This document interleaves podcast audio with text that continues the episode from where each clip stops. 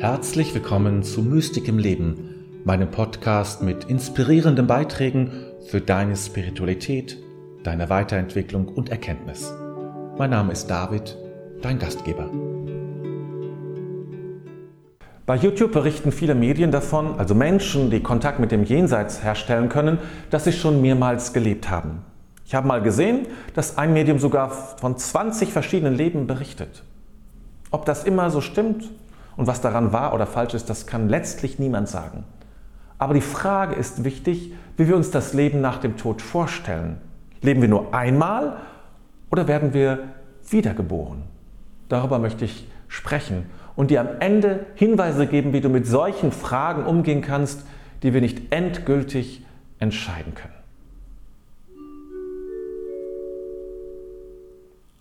Ich begrüße dich zu meinem neuen Video. Schwarzwaldwölfin fragte mich Folgendes. Mich würde mal generell interessieren, ob du an Reinkarnation glaubst oder wie du das siehst. Und nachdem ich für mein letztes Video ebenfalls eine ähnliche Frage gestellt bekommen habe, war klar, es wird Zeit darüber zu sprechen. Ich habe mich nämlich seit vielen Monaten eher gesträubt, etwas dazu zu sagen, weil es sich einfach unserem Wissen entzieht. Aber dennoch habe ich eine Idee von dem, was möglich sein kann und was mir am plausibelsten erscheint. Davon möchte ich sprechen. Ich glaube zudem, dass es eine unmittelbare Auswirkung auf unser Leben hat, von welcher Vorstellung ich ausgehe. Selbst wenn ich mich weigere, eine Vorstellung zu haben, hat das Auswirkungen. Also stelle ich mich lieber dieser Herausforderung nun. Klassisch christlich, also christlich so, wie wir es kennen, nebenbei gesagt, es gibt mehr Spielarten christlichen Lebens, als wir meinen. Also, im herkömmlichen Christentum ist klar, wir werden einmal geboren und erst durch die Heilstat Jesu erlangen wir ewiges Leben. Das ist, da ist schlicht und einfach kein Platz für Reinkarnation, weil das ewige Leben eben erst durch Jesus gekommen ist und wir es von ihm empfangen. Auch wenn ich nicht sagen kann und will, dass das nicht stimmt, scheint, mir aber, scheint mir aber eine andere Vorstellung plausibler und einleuchtender zu sein.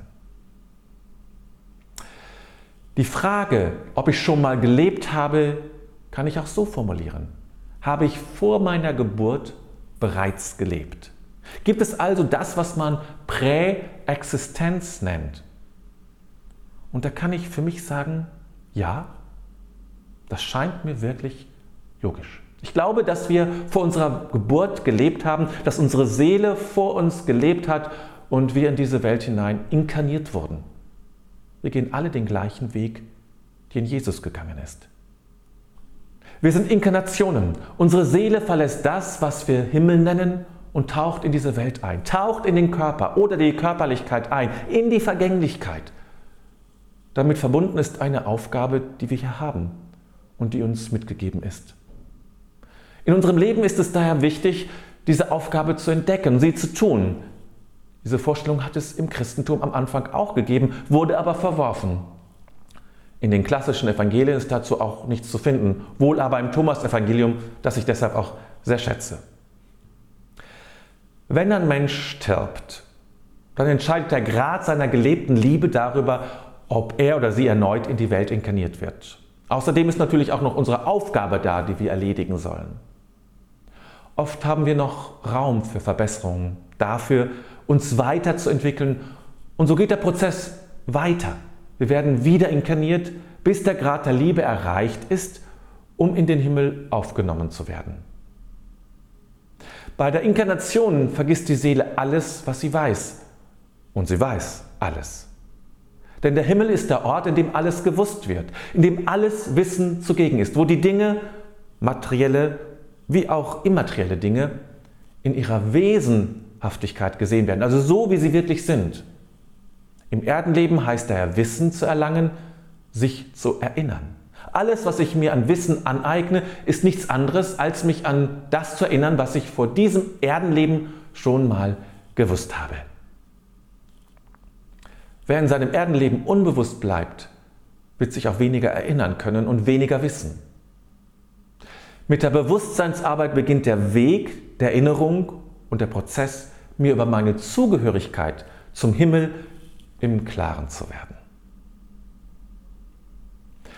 Viele Menschen haben das Gefühl, dass sie hier nicht richtig sind oder dass sie etwas oder jemand anderes sind. Wieder andere spüren, dass sie schon mal gelebt haben. Manches mag eher eine fixe Idee sein. Aber die Phänomene sind doch so stark und treten in verschiedenen Kulturen auf, dass wir sie für einen Hinweis halten können, natürlich nicht für einen Beweis, dass das Leben und diese Welt vielschichtiger sind, als wir meistens annehmen. Und so verstehe ich auch Jesus als einen der größten Erinnerer und einen der stärksten Erwecker auf diesem Planeten. Das war sein Anliegen, dass wir erkennen, wer wir sind, dass wir uns nicht als diejenigen oder derjenige definieren, der wir jetzt sind, dass wir nicht meinen, diese Welt wäre schon alles. Vielmehr geht es darum, unsere Aufgabe als Erweckte, Auferweckte wahrzunehmen und dieser Welt zu helfen, zu erkennen, wer und was sie wirklich ist. Es ist Platon, der Philosoph, der diese Ideen erstmals so ausführlich beschrieben hat und die ich von ihm übernommen habe. Er hat weit vor Jesus gelebt. Aber viele erste Christen haben darin eine Möglichkeit gesehen, das Christentum anders zu verstehen, als die Anhänger der vier Evangelien in, unserem heutigen, in unserer heutigen Bibel getan haben.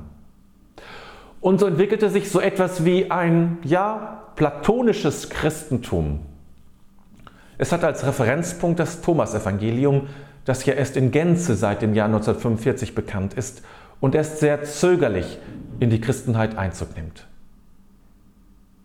Mir geht es nicht darum zu sagen, das eine ist falsch, das andere ist richtig. Mir geht es nicht um irgendwelche neuen Dogmen. Worum es mir geht, ist weiterzudenken, selber zu denken und selber zu entscheiden, was plausibel erscheint und was nicht. Und deshalb sind mir zwei Dinge wichtig, die ich dir mitgeben möchte.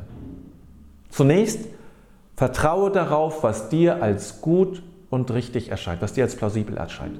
Prüfe alles und setze dann dein ganzes Vertrauen darauf. Gestalte dein Leben danach, was du für richtig hältst. Das ist ganz wichtig. Und dann das Zweite, genauso wichtige, ziehe den Zweifel in Betracht. Bleibe dennoch dir bewusst, dass wir es nicht wissen können. Und da verdamme nicht den eigenen Zweifel, sondern hüte ihn. Er behüte dich einer, anderer, seinerseits davor, andere für anderes zu verurteilen und eigene Dogmen zu verkünden, die dich letztlich blind machen. So, mich interessiert es jetzt brennend, was du dazu denkst und fühlst. Lass es mich gerne durch einen Kommentar von dir wissen. Für jetzt wünsche ich dir eine frohe und gute Zeit.